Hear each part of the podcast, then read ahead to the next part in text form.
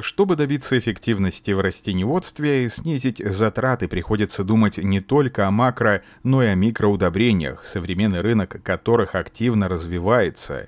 Наряду с импортом в Беларуси разрабатывается, регистрируется и производятся отечественные жидкие формы микроудобрений с включением биологически активных компонентов, а также препараты на основе наночастиц микроэлементов.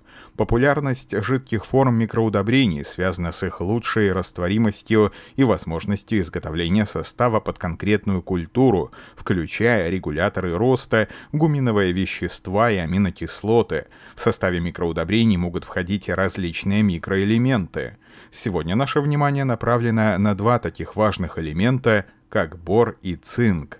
Получение стабильных урожаев многих культур – рапса, клевера, люцерны, гороха, люпина, гречихи, корнеплодов сахарной свеклы, картофельна, льного волокна, овощей, плодовых культур – сегодня немыслимо без использования бора. Спрос на цинковое микроудобрение обусловлен их высокой эффективностью при возделывании кукурузы, которая является тест-культурой на обеспеченность почв подвижным цинком. Основным источником бора и цинка для культур служит почва, откуда эти микроэлементы поступают в концентрациях, к которым растения эволюционно адаптированы.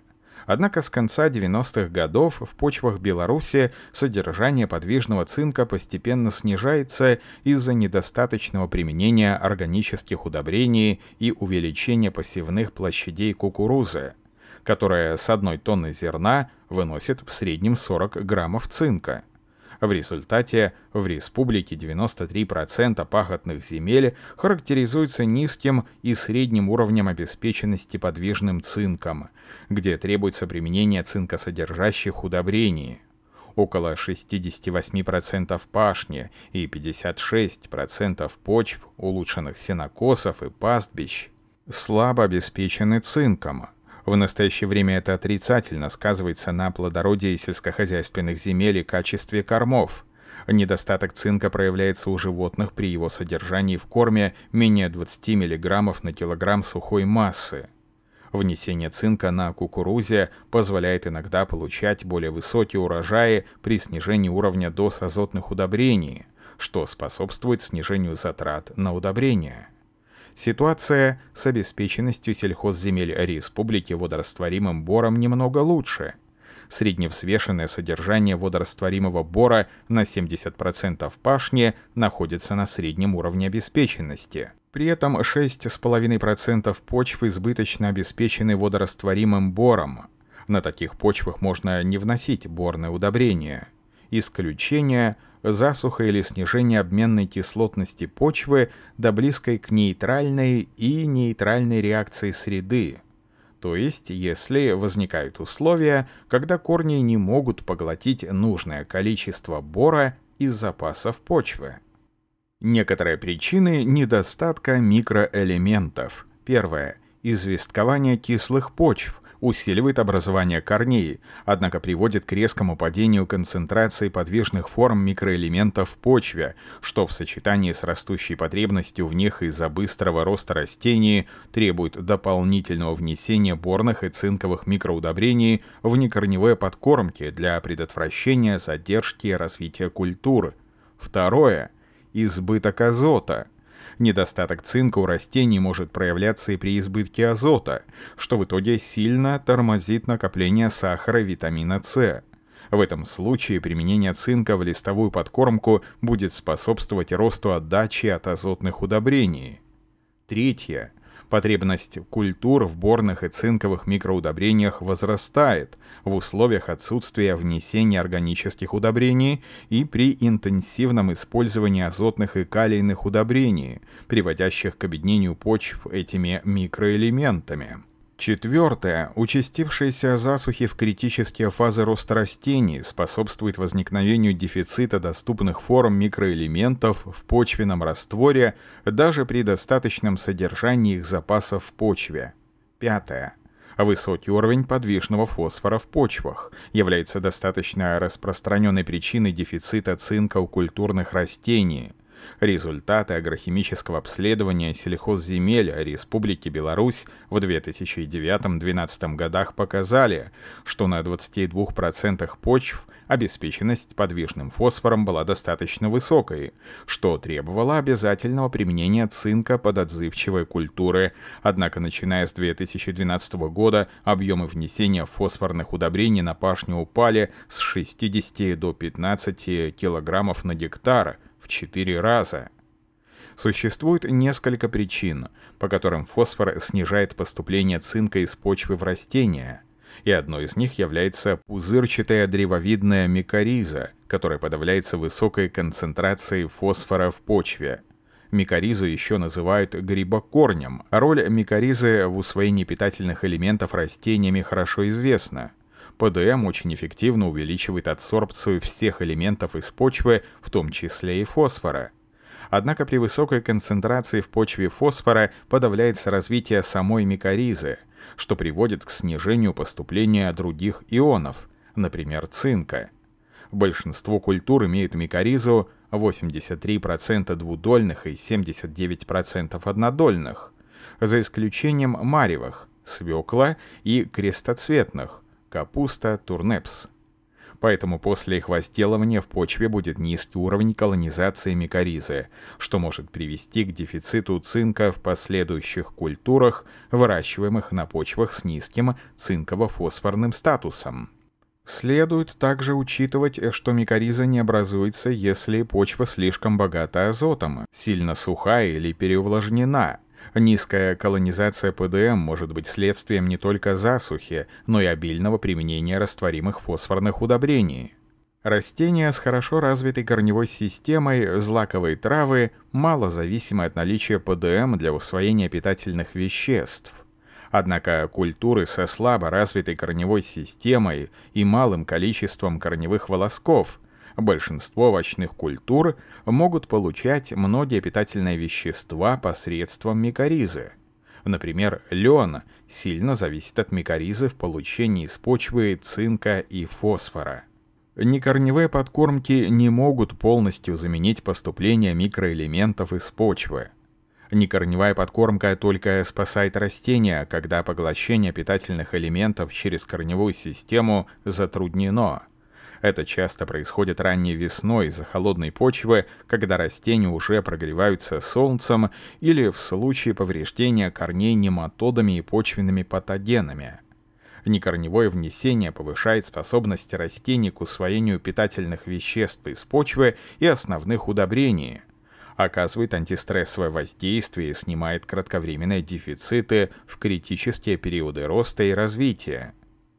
При некорневом внесении усвоение идет в 6 раз активнее и быстрее, чем через корни. Если почвы бедны микроэлементами, то даже высокая доза внекорневой подкормки не сможет обеспечить растение, которое поглощает столько, сколько ему нужно на данный момент, не делая запасов.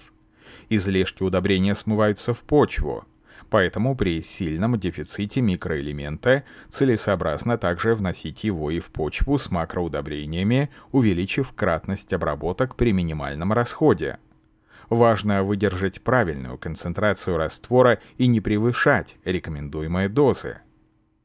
Целевое использование одной многокомпактных составов микроудобрений – Сегодня белорусский рынок представляет большое разнообразие импортируемых отечественных форм борных и цинковых микроудобрений, их моно-, двух- и поликомпонентных составов. При выборе марки удобрения чаще всего смотрят на цену действующего вещества в микроудобрении и мало внимания уделяют форме соединения и вспомогательным компонентам удобрения хотя именно они в конечном итоге могут определять успех применения микроудобрения. Обоснование выбора состава микроудобрения зависит от конкретных условий, низкого содержания подвижной формы микроэлементов в почве участка и проявления их дефицита на растениях. Критические уровни содержания также зависят и от свойств почвы. С повышением содержания в почвах глины критический уровень бора и цинка повышается. При низком содержании в минеральных почвах водорастворимого бора и подвижного цинка наиболее обоснованно использовать однокомпонентное борное цинковое микроудобрение. В остальных случаях более высокое содержание в почве подвижных форм бора и цинка, отсутствие у растений симптомов их дефицита, предпочтение следует отдавать двух- и поликомпонентным составам или их сочетанию с моноудобрениями. Сегодня за рубежом растет популярность минеральных комплексных NPK удобрений с микроэлементами. В Беларуси также разработаны и выпускаются специальные марки комплексных NPK удобрений для почв с разным уровнем плодородия, обогащенные бором и цинком. Борное удобрение. Ассортимент борных удобрений представлен наиболее широко – поскольку без них невозможно возделывание большинства сельхозкультур. Рынкам предлагается листовые борные удобрения в двух препаративных формах жидкой и твердой. При производстве борных удобрений чаще всего применяют борную кислоту. Чтобы повысить растворимость, используют ее реакцию с моноэтаноламином, а остаток получаемый в жидкой форме борного удобрения, декларируют в качестве азота – Состав полученной жидкой смеси после реакции с моноэтаноламином не подается точному определению, поскольку бор не образует истинных хелатов, и это соединение нельзя назвать органической формой бора. В нем бор присутствует в форме барата, единственной форме, которая может быть усвоена растениями. В состав твердых борных удобрений бор чаще всходит в форме полибаратов – а также той же слаборастворимой борной кислоты. Среди дополнительных компонентов борных удобрений следует отметить фитогормоны, амино- и органические кислоты, пептиды, гуматы и другое. На протяжении длительного времени основным борным удобрением являлась кристаллическая борная кислота – 17% бора, которую вносили неглубоко в почву, обрабатывали ею семена перед посевом и использовали в некорневые подкормки после основательного растворения в теплой воде. В трудных финансовых условиях борная кислота может стать дешевой альтернативой дорогостоящим борным удобрениям. Некорневое внесение борных удобрений на посевы озимого рапса с урожайностью 40-50 центнеров с гектара рекомендуется в дозах бора по 150-200 граммов на гектар в три срока. Осенью в фазе 4-6 листьев с целью улучшения развития корневой системы и зимостойкости. В начале вегетации весной в фазе 5-7 листьев – фазе бутонизации, начало цветения с целью лучшего пыления и оплодотворения, увеличения количества стручков и семян.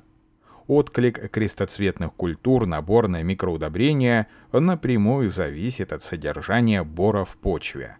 На результативность борного удобрения оказывает влияние явления антагонизма синергизма – так, в случае достаточного обеспечения растений цинком, эффективность борных удобрений возрастает, особенно на кукурузе. На рапсе и сахарной свекле отмечается положительный эффект от взаимодействия бора с калием, так как при дефиците бора калийные удобрения малоэффективны. При работе с борными удобрениями следует иметь в виду, что именно для бора характерен очень узкий интервал между дефицитом и фитотоксичностью. Поэтому борные моноудобрения нужны не всегда. В листовой подкормке различные производители обычно рекомендуют применять от 100 до 500 граммов на гектар бора – с учетом того, что бор в растениях не передвигается и повторно не используется, но востребован на протяжении всего периода вегетации, проводят подкормки несколько раз за сезон, не превышая разовую дозу. Цинковое удобрение в большинстве цинковых удобрений на рынке цинк находится в виде хилатас ЭТА, а также в виде глюконата комплексов LPCA и LSA, связанных с аминокислотами и гуматами. Здесь нужно обращать внимание на количество цинка в удобрении, который связан в виде хилата, комплексоната или другого соединения, а также на константы их устойчивости в процессе приготовления раствора и при попадании на лист под влиянием внешних условий. По стоимости обработок дешевле всего обойдется легкорастворимый в воде сульфат цинка. Современные интенсивные гибриды кукурузы за вегетацию могут вынести до 250 граммов с гектара цинка. Своевременное внесение микроудобрения способно компенсировать значительную часть выноса цинка. При планировании урожаев зерна кукурузы более 100 центнеров на гектар цинковое микроудобрение лучше вносить в некорневые подкормки фазы 4-6 и 8-10 листьев в рекомендуемых наукой дозах по 100-150 граммов на гектар. В эти фазы развития закладываются элементы продуктивности культуры, фертильность цветков мужского соцветия и количество зерен в початках. Эти нормы и сроки являются профилактическими, так как при наличии выявленного дефицита на растениях и в почве может понадобиться большее количество обработок, каждые две недели, начиная с фазы 4-6 листьев. Не гнаться за дешевизной, но и не переплачивать, если того не стоит – для повышения эффективности микроэлементов многие производители добавляют в состав удобрений адъюванты, которые обеспечивают лучшее распределение на поверхности листа, позволяя дольше пребывать в жидком состоянии и быстрее проникать через кутикулу. Если микроудобрение вносится самостоятельно, отдельно средств защиты растений, которые содержат в составе адъюванты, то вопрос прилипателей должен решаться отдельно. Качество производимых микроудобрений остается на совести производителя. Однако выбор их формы норм расхода с учетом конкретных условий возделывания и вида культуры зависит от уровня компетентности агронома следует учитывать не стоимость микроэлементов в препарате, но его форму и сопутствующие компоненты в удобрении. Вносить следует, когда нужно, а не когда есть возможность. Лучше провести сравнение нескольких марок микроудобрений в условиях конкретного хозяйства, а затем делать окончательные выводы об их эффективности.